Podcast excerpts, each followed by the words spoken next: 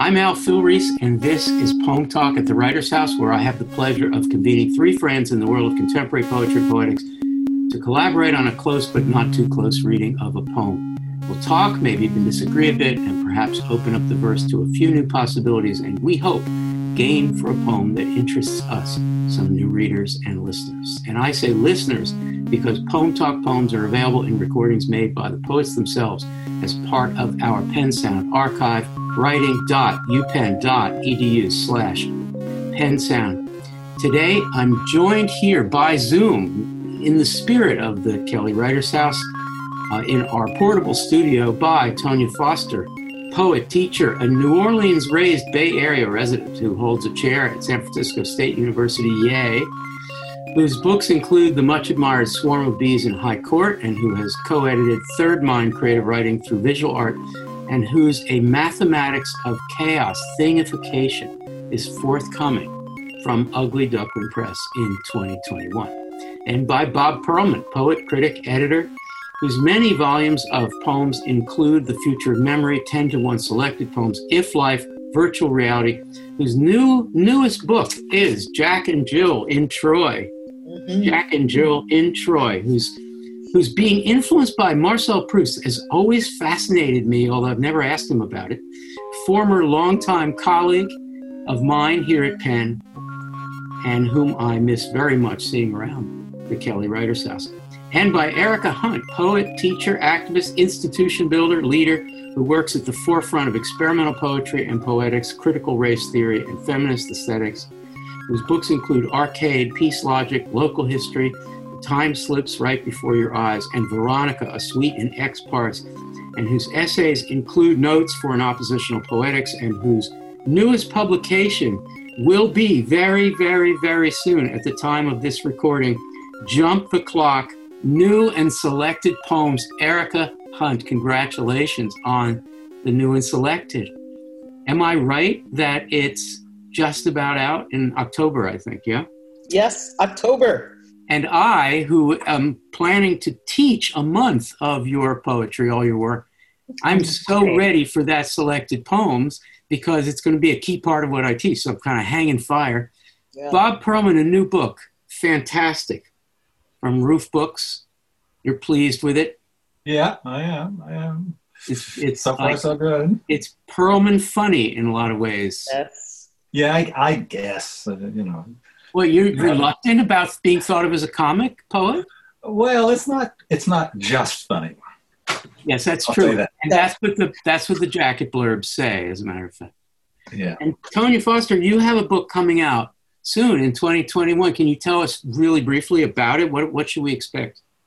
Well, it's it was going to be a double sided book, but now it's a I'm publishing them individually. So Thingification is the book coming out with um, with Ugly Duckling Press, which I'm very excited about. It's about the transformation of being into things. That is a great way of explaining it. Perfect. Um, well, it's great to see you all from the four corners, a couple of Californians and a couple East Coasters at the moment. Um, Today, the four of us have gathered to talk about a poem by Lorenzo Thomas uh, titled Souvenir of the Manasseh Ball. The best place to find the text of the poem is on page 310 of the fabulous, relatively new collected poems of Lorenzo Thomas, edited by Aldon Nielsen and Laura Vrana, published by Wesleyan in 2019. Our recording of the poem comes from PennSound's uh, vast or ample, at least, Lorenzo Thomas page, where recordings of readings date back to 1979, I'm glad to say. Uh, Lorenzo performed our poem on November 11th, or November 13th, rather, 1991, at a reading in Buffalo. So here now is Lorenzo Thomas performing Souvenir of the Manasseh Ball. This is a poem that has yet to find its actual title either. At one time, it was called Cuddled Up in Blue, but I think its true title is going to be uh, Souvenir of the Manasseh Ball. It's kind of a ballad. In truth, Cordelia was a scorpion in blue. She called her divorce Independence Day. You could hear the bombs bursting in air. She marched out like a majorette and kicked her heels and cut her hair. Pantomime quiz became the rage at every party. We danced around each slight and frown. A thousand brazen peers of us rang in the city's chandeliers. We stung her way out of society, then out of town. We found a charming cottage in a nice suburb of hell. Our tryst brought misspelled death threats to her door. A Barbie doll hung in a shoelace noose, a ten penny nail driven between its legs. But passion shields its servants from all harm, and her ex's wages kept the cottage warm. So, having stole the bride, too late I knew, a misdirected Lochinvar, it's hard to assign victimhood or know who conquered who. She tied my ties and combed my hair. I cooked for her and read her books. Sometimes I was a splendid toy, sometimes her sword, and every moment thrilled our flesh with madness. He begins by telling the audience there in Buffalo that it's, I think he said, kind of a ballad. So, Bob, what, what do you think he meant by that? Why ballad? Well, uh, I don't know how, I'm not exactly sure, but I think it's um, gesturing toward uh, the rhymes, the couple of rhymes, the bursting in air and cut her hair, mm. uh, and then the Lochinvar uh, reference to the Walter Scott ballad. So, so. Uh, you you were starting to talk, uh, Erica. Bob was starting to talk about the ballad as a form, poetic form, but ballad in the larger sense refers to the the story, the the romantic story. Can you take it from there, Erica? Sure. You know, it's it's interesting. He he uh, references "Tangled Up in Blue," uh, cuddled. Cuddled Up, Cuddled in, up blue, in Blue, yeah. right? But Tangled Up in Blue is also a ballad. It's a Bob Dylan ballad. Uh, it's a narrative also of um, you know, a liaison with a divorced, newly divorced person. You know, Dylan mm-hmm. talks about it's ill fated, you know, and in that respect, a ballad is a kind of narrative of romance. Doesn't end well, you know, um, and, and, and it tells, uh, you know, the, the passage of, of a relationship, you know, as it goes through its phases. Mm-hmm. Tonya, uh, Erica just said it doesn't end well. That, that works with this poem, yeah? I, I don't even know that it's it's summed up quite mm. yet, right? That there's a sense of certainly the madness it ends with, which is the madness of Cordelia. But it's also about the the kind of troubling of the um, of the gender roles um, and who's seduced by whom. The I, who is clearly male and is um, and clearly Mel in that he's associated with Lockman, Lochinvar, um, does the cooking and the caretaking. I cooked for her and read her books. Mm-hmm. Um, and so there's something going on that's troubled about the roles they're expected to play mm. and how they step out of them and the cost of stepping out of those roles. Mm. I'd mm-hmm. like to ask the next question of all three of you in turn, starting with Bob. Um, following from what Tonya just said, it's hard to assign victimhood. And you read that the first time and you think that's pretty straightforward. But given what Tonya just said and the ambiguity of his role, gendered and otherwise, that's a pretty complicated thing to say in the middle of this poem. Can you each take a shot at that? It's hard to assign. I love it. I love the word assign which almost suggests poetic interpretation. It's hard to assign victimhood. What does that have to do with the story, Bob? Well, um, yeah, who's the, um, the, I'm not, this might be a, a um, victimless poem, uh, even though it's surrounded by um, violence. Uh, the, the middle part of the you know, they live in a nice suburb of hell, um, charming cottage in a nice suburb of hell. There's um, death threats. There's the extremely ugly um, tenpenny nail uh, and the shoelace noose, which combines childishness and adult viciousness. Mm-hmm. Um, but the, the, passion of these two um, shields its servants from all harm. And the end, it's funny. Um, I, when I, a victimless poem, it also struck me as a coy, perhaps, but a happy ending poem. I mean, they they're they're they do very well at the end of the poem, even though it's in the past tense. But every moment thrilled our flesh with madness. I don't think that's a um, yeah. an unhappy uh, statement. Yeah. Erica, victimhood is a powerful word to use in the context here. Because the scenes are racialized, the, the, the, the, the, um, the Barbie doll, the noose, you know, you, it's pretty hard to see that word victimhood and only to think about romantic liaison and leaving town and stealing a bride. It's pretty complicated. Do you want to take it to the next level? Yeah, um, it's interesting that you said racialized. Um, I think the poem is about um, interracial love, but I'm not quite sure where that happens right now. But um, just to go to what your other point, which is that um, I like this. Sometimes I was her splendid toy, sometimes her sword. And um, I think that uh, there, in those two lines, is the ambivalence you know, and also the sort of ambiguity as well of who conquered who, who has more power, who's using who, it, and also its tension, the tension of this couple with the social world around it, right? Mm-hmm. So, um, toy, sword. Yeah. Mm. And toy picks up on the Barbie doll subtly mm-hmm. and, and brings it down. Um, Tonya, Erica just suggested a narrative here, and I think she rightly didn't want to solve it for us, or we probably have to collectively solve it.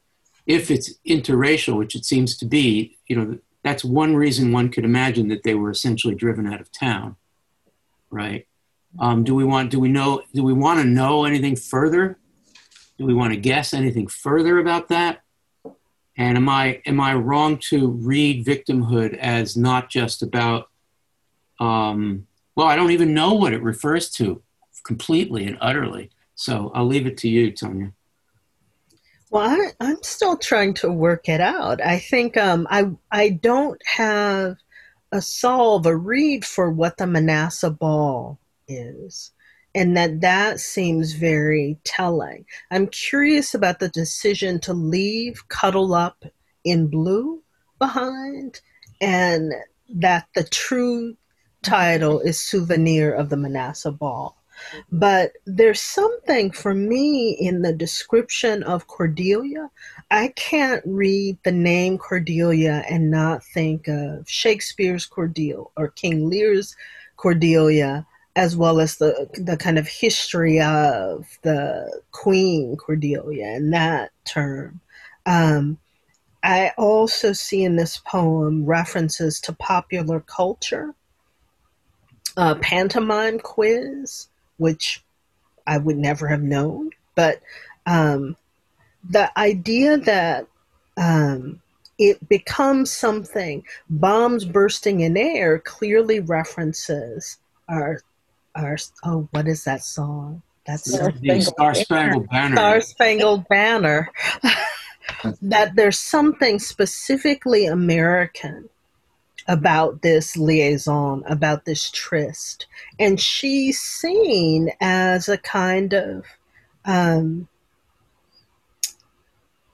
what do we call them? Uh, uh, a, a woman who might have a scarlet letter. Mm. I mean, so, and they kind of passionately go out of out of society, then out of town. I think that's a very telling moment to my mind, that they're seen as brazen. I wonder who the other brazen pairs are. Uh, you know, I I have a sense there. That is um, all the reflections in the in the chandelier crystals. Mm. Mm-hmm. That's that, I mean, a thousand brazen pairs of us. There is um, um, that kind of goes to the Lochinvar poem where Lochinvar charges in dances one dance with the bride to be and steals her away.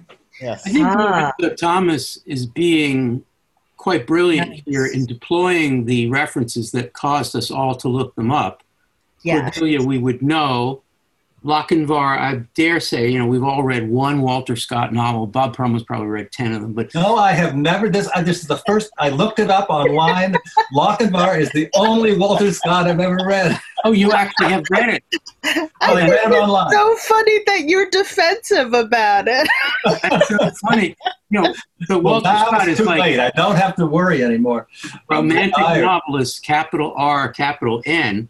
Um, but we looked it up uh, and you know, Lorenzo is very sly in this poem. We're going to have to figure out what his tone is or why he's deploying this story, what his attitude is. But it seems to me that he's he's really causing us to think about the references, and then he gives it a title that defies reference. Manassas Ball. We all looked up Manassas, didn't really find it. It sounds kind of like a southern town, but it's not. Um, to me, the ball is probably the scene where this particular uh, uh, misdirected Lochinvar decided to steal the bride, or you know, triumphed over a, a woman who, like Cordelia, had refused to profess love the way it was supposed to, and you know, they ran off. But I would love to hear any any of you or all of you to comment on the way Lorenzo deals with the references and how it teases us a little bit to come up with a a reading of ironic, ironized and criticized romantic. I don't think it's just an ironized, criticized romantic. I think it's a, Erica. You first. Yeah, I think if you look at these nouns, I mean, I just did just walk through the nouns. There's a lot of irony it, all the way through. Souvenir, which is the remembrance. Scorpion, Independence Day, bombs, majorette, heels, hair, pantomime quiz um, misspelled death threats, a suburb of hell, a Barbie doll, bride, victimhood, uh, sword, toy, sword, flesh, etc. Those nouns are all odd nouns. They're all very particular choices. Um, they're all particular choices that point to, even though this is the, uh, you know, putatively a, a romance, the nouns are a little bit ironic. you know, they're a little bit not totally succumbing to the pure romance of it, except for the last line.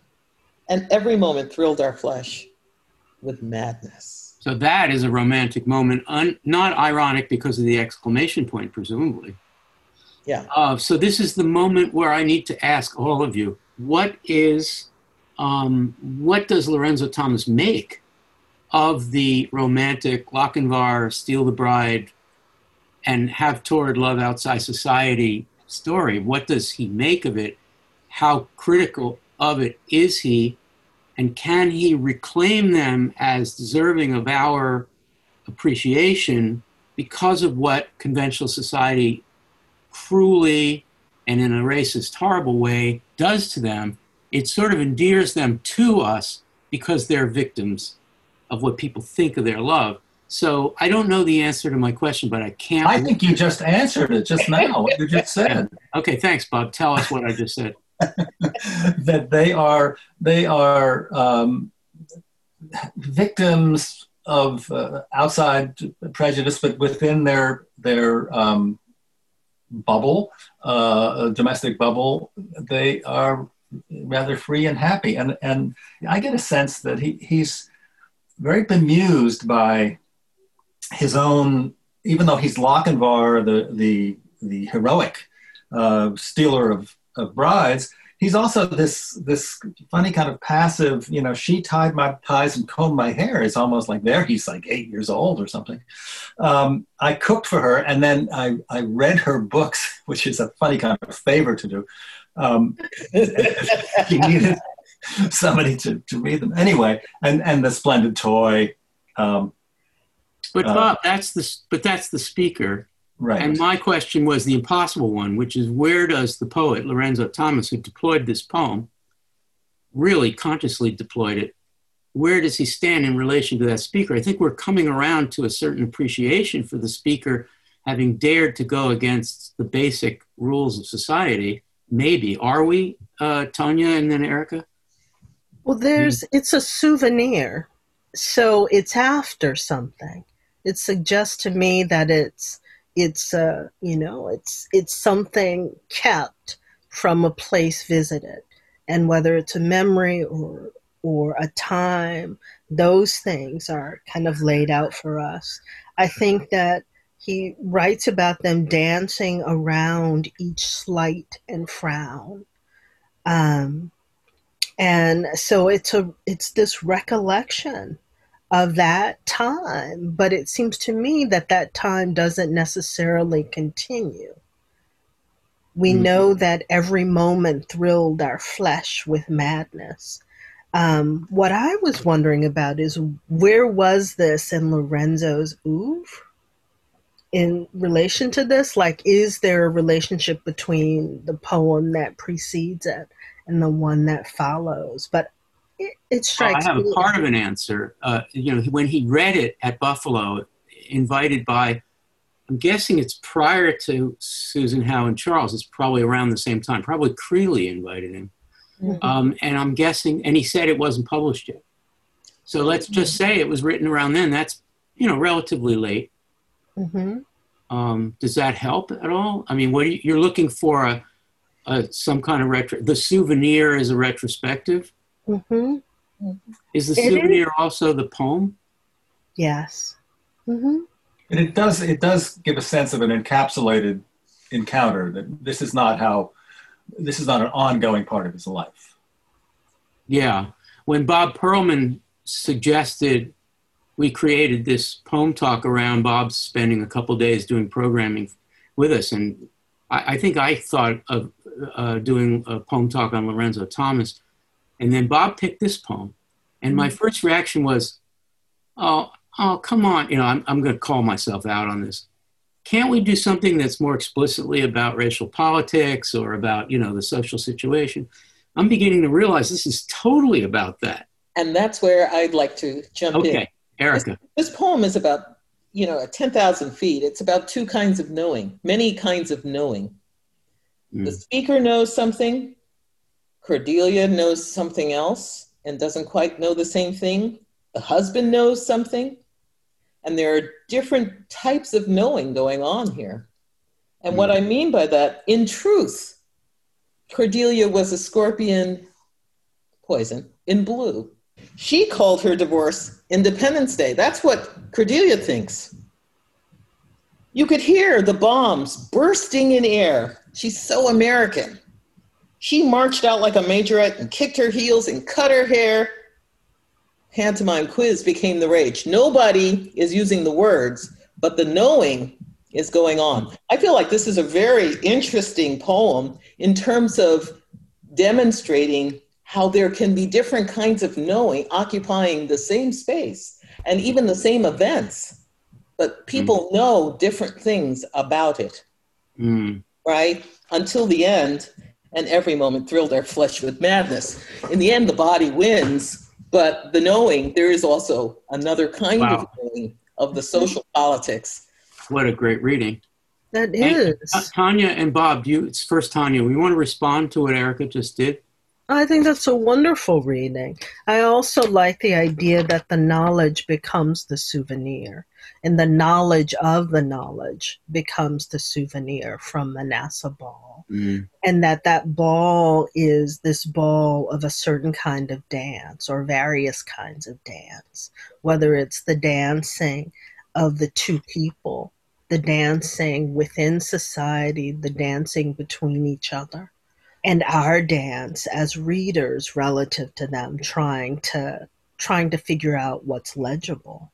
Mm. in truth cordelia was a scorpion in blue.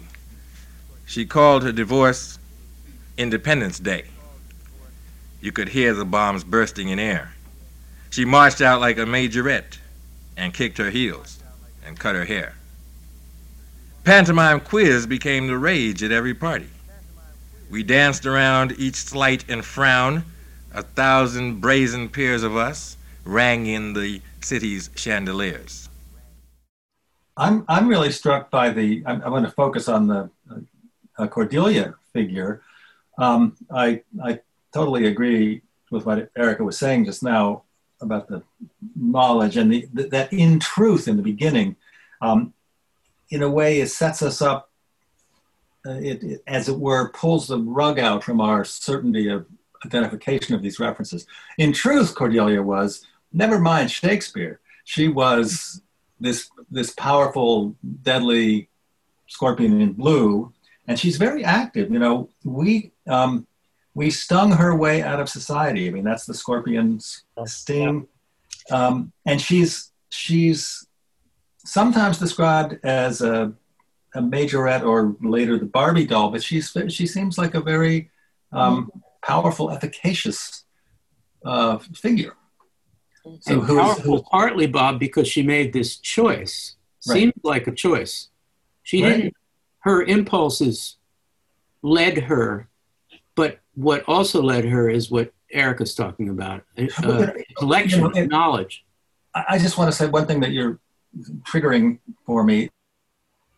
In the Scott poem, Lochinvar, he's the, the great active hero and comes in and whisks the, the bride away from the other bridegroom. Um, here it seems like she's the agent. She's the one who, uh, you know, cuts her hair and uh, breaks out of this marriage she doesn't like um, you might say she's using him to, to assert her independence. That's why he's a misdirected Lochinvar. He's got the Walter Scott story backwards. Yeah, she she swooped him out somehow. Yeah. Um, and it's also her door. Like it's interesting to me that it's not our door, but our tryst brought misspelled death threats to her door. And that may be the moment where, if this is about an interracial relationship, that that becomes most apparent. It's not necessarily that the misspelled death threats yeah, yeah. would have come to him; they would have gone to her. And he would have just admitted. That's so but, good. I want to go further with the misspelled death threats. I've been pondering ever since Bob suggested this poem because it's uh, atypical of Lorenzo. Um, I've been pondering that uh, the ballady quality of it, the very distinct rhyme at the end of the first stanza that Bob referred to, the rom- the ballad story narrative part of this is unusual. It's more formal. Sorry for that very baggy word, but more formal than you would get in a lot of Lorenzo Thomas. And yet, it stands as such so against the idiot, racist hatred monger who would not even spell the death threat correctly. In other words, who would not respect the language enough to have any kind of force. The misspelled death threat stands right in the middle of the poem as the thing that the poem is so beautifully and resolutely not. But you know, it's it's such a funny tone in this poem, the way Thomas pushes back against that. Um, is that uh, we found a charming cottage in a nice suburb of hell. I mean, it's so it's so pleasant and dire at the same time. Um, and and then, uh, but passion shields its servants from from all harm, and her ex's wages kept the cottage warm. What a you know that's that's funny. Um, I mean, it's complicated, etc. But it's it's uh, there's some there's it's very sly humor going on. There. Yeah. So I'm going to uh, starting with Erica, then Tonya, then Bob. I'm going to ask again what we think uh, Lorenzo Thomas makes ultimately of the tradition of the true love that causes the stealing away of the bride. Uh, what does he think? Uh, what what position does he want? Not the eye of the poem, but the poet. Speaker. Not, not the, oh oh not, the poet, not, the speaker. not the speaker. Yeah, Lorenzo Thomas, who deployed the speaker. Hmm. What does he want us to think he thinks about this tradition? Disregarding maybe the last line. Uh, that you can't do. Well, well, I think it's embered. I, I, use I put the word down of embered the literary embers. It's the ember of this of whatever the relationship is. Whatever he withholds a certain amount of judgment. It is ambivalent. Who he being uh, Lorenzo. Uh, uh, it, well, I'm, I'm, trying to separate the speaker and Lorenzo yeah, as best possible. Mm-hmm. And I would say, um, just going back to, again to that that that we found a charming cottage in a nice suburb of hell. Our tryst brought misspelled death threats to her to her door. A Barbie doll hung in a shoelace noose. That's sadistic. A top ten penny nail driven to it. Such that's a torrent of hate. That's not just like an oh let me play a prank. This is like right. sexual. It's sadistic. It's hateful and then it's and, and it's on a childish our attention it's like whoop in terms of taking in that energy. And it's hard to reconcile the you know the re- reducing the tension from that because it does come back. It comes down from that that um that um you know that focus that intense energy of hatred. And then it so having stole the bride too late too late i knew again knowledge right? Too late i knew right? Uh, a misdirected Lochinvar. It's hard to assign victimhood. Ambivalence, no judgment, ambivalence. Mm. And then finally, just to say, there are, nevertheless, it was an intense experience. Here are the literary embers I present to you. Mm. Wow. So you're you are answering my question, which is to say, Lorenzo, suspending judgment enough so that we can actually figure out where we stand in relation to what these people have done in spite of hate. I really like that reading. Tonya, your thought on this at this point? I like the idea of knowledge. I also like the um, the idea that this is a poem about knowing or knowledge, and I also like the sort of commentary on the literary, what remains. I think it's fairly significant that and read her books right, is a line unto itself. That this is a poem that recognizes itself as a poem and is in some way commentary on the function of the literary. Mm-hmm. Um, whether it's to contain something of experience mm-hmm. and carry it something else, produce a different kind of experience, but that it has something to do with how Thomas thinks about what the literary does. So, if Tonya, the poem is in part the souvenir, mm-hmm. the souvenir given to us. If it's a if it's the poem, if the souvenir is the poem, it's a it's kind of a gift to us. It's a remnant, a piece of the experience, mm-hmm. um, and it really is very souvenir-like. I have a question for you all. Um, for a, long time, I thought this is a, a poem of the, I don't know, the resurgence of the white citizens councils in the teens or 20s. It felt like it was that that far ago, but we do know we we can date the poem. We can date the story, mm-hmm. and that is the pantomime quiz, which is a way of talking about the game charades at the time when that Pantomime Quiz was a TV show from 1947 to 1959. So pa- the Pantomime Quiz refers to a version of a party game, charades, mm-hmm. that would have been renamed because of a very popular show. It was actually number one. It was a number one hit all those years. So this is a late 40s, 50s poem. Does that make a difference? It, it certainly makes the Barbie doll terror uh, very significant. Am I barking up a, uh, a tree that doesn't have any branches? well, it's funny. I just watched um, the sit-in documentary about the week that um, Harry Belafonte host, hosted the Tonight Show. Yeah.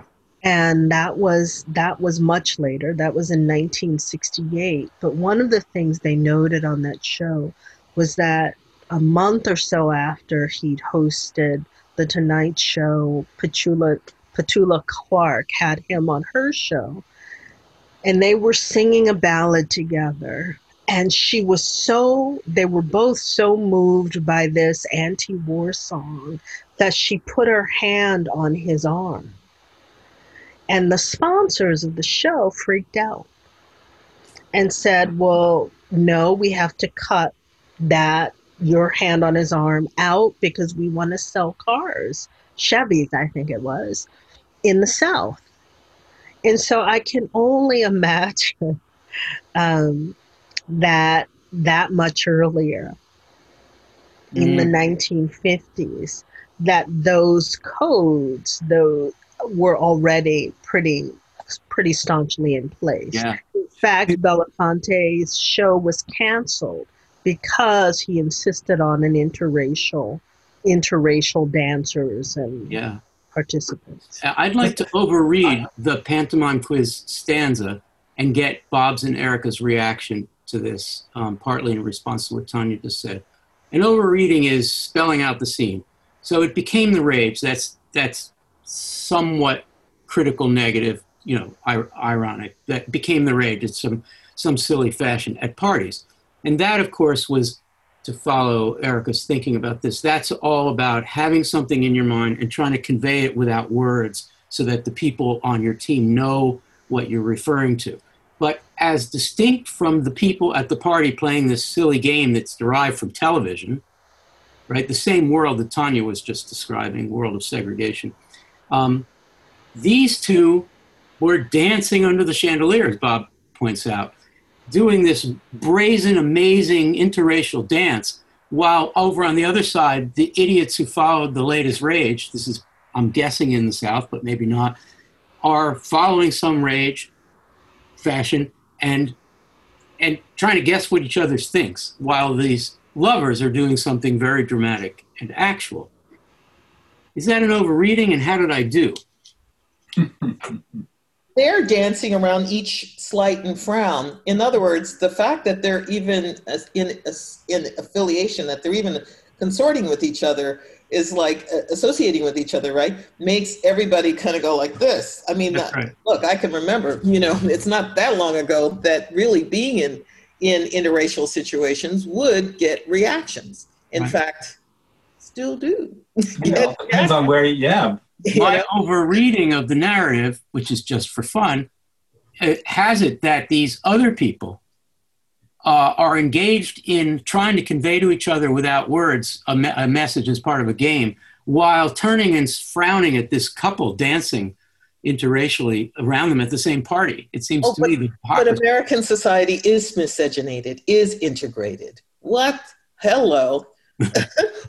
Black culture is American culture, you know, and that's the pantomime. That's the thing that nobody wants to read, right. which is the the extent to which um, uh, black culture is American culture, and and in, especially in dance, and especially in song, and especially in the 40s and 50s. I mean, yeah. It, well, actually, from the beginning. Yeah, Let, but you, let's you go just, back. Certainly, well, certainly this this so brilliantly. I think uh, because the real Americanness is unir- unironic. Because once she got the divorce, it was like bombs bursting in air and uh, July 4th and the Star Spangled Banner. That's the American story. Mm-hmm. Then they get in trouble because these people are bullshitting their way through some stupid TV fad, fad you know. Look, uh, we could go on for a long time about this. Why don't we each take a turn with some final thoughts, something that you came today to talk about in this poem but didn't have a chance to yet? Anything at all? Let's start with Tonya and then Erica and then Bob. I love how this begins in truth, um, as if there's an insistence from the reader or from the speaker, I should say, and as if there's a confession to be made, to be had.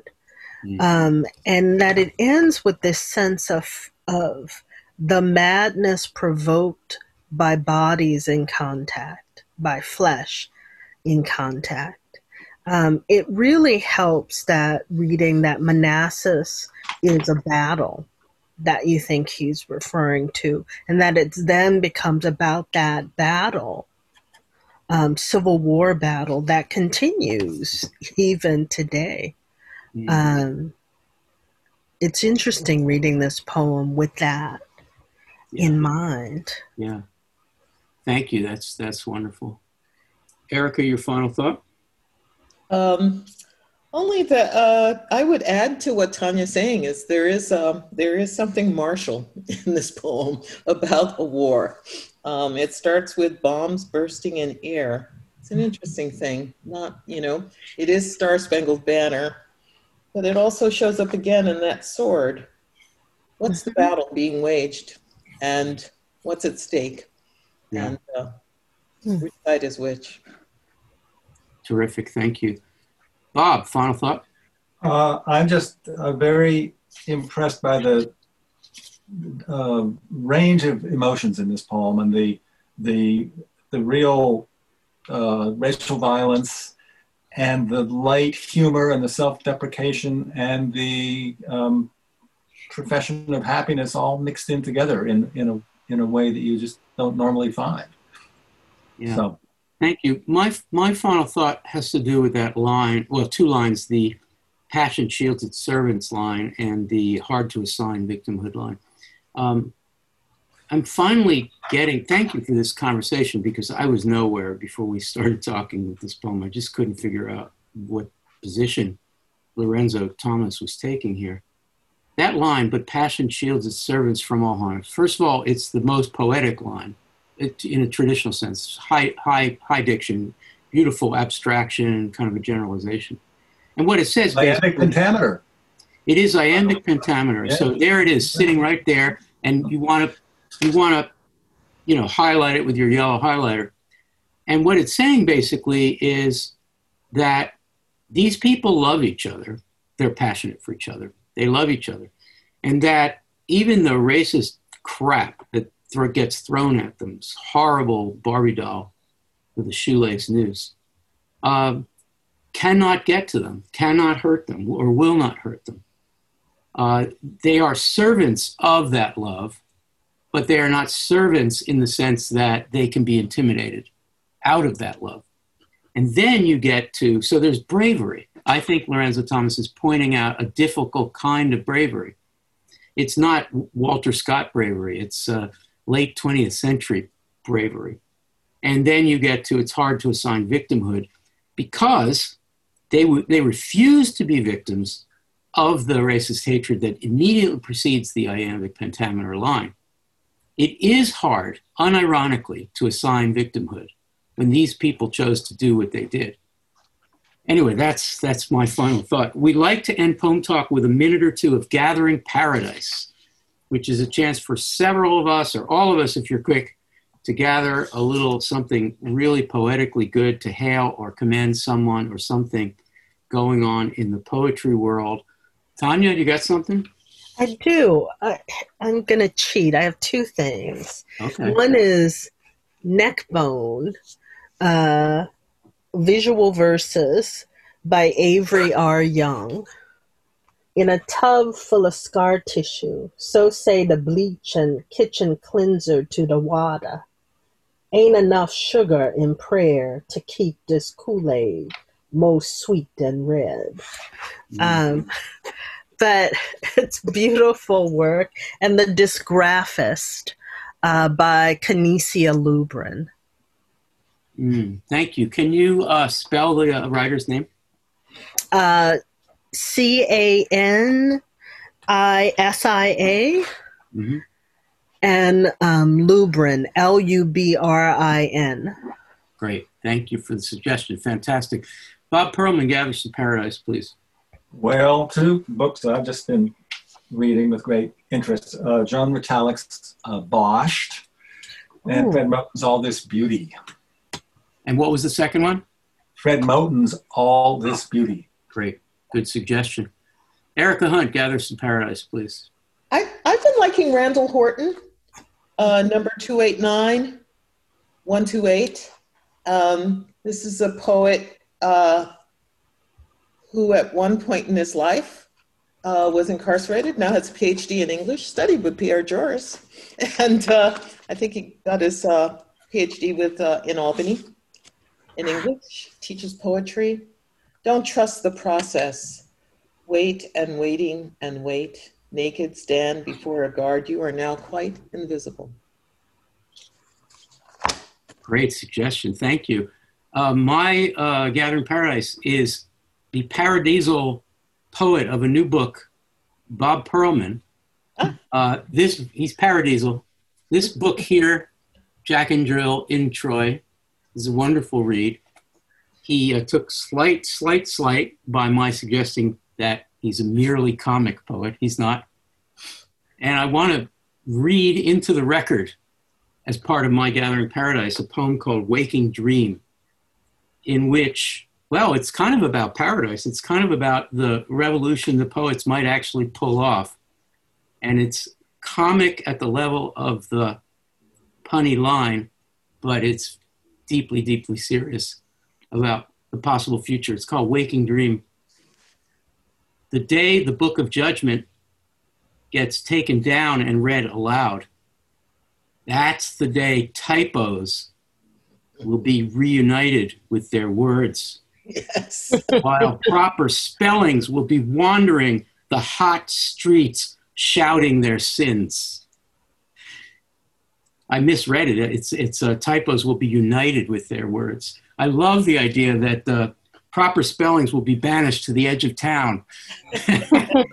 well, yeah, that's all the nice suburbs of hell we have time for on Poem Talk today. Poem Talk at the Writers House is a collaboration of the Center for Programs in Contemporary Writing and the Kelly Writers House at the University of Pennsylvania and the Poetry Foundation, poetryfoundation.org. Thanks so much to my guests, Tonya Foster, Bob Perelman, and Erica Hunt, and to Poem Talk's director and engineer today, Zach Carduner, and to Poem Talk's editor, the same talented, amazing Zach Carduner. And a shout out to Nathan and Elizabeth Light for their very generous support of Poem Talk. In our next episode, I will be joined by Eric Sneathen, Trisha Low, and Gabriel Ojeda Sague to talk about a poem by the late Kevin Killian. Is It All Over My Face? An amazing poem. This is Al Filreis, and I hope you'll join us for that or another episode of Poem Talk.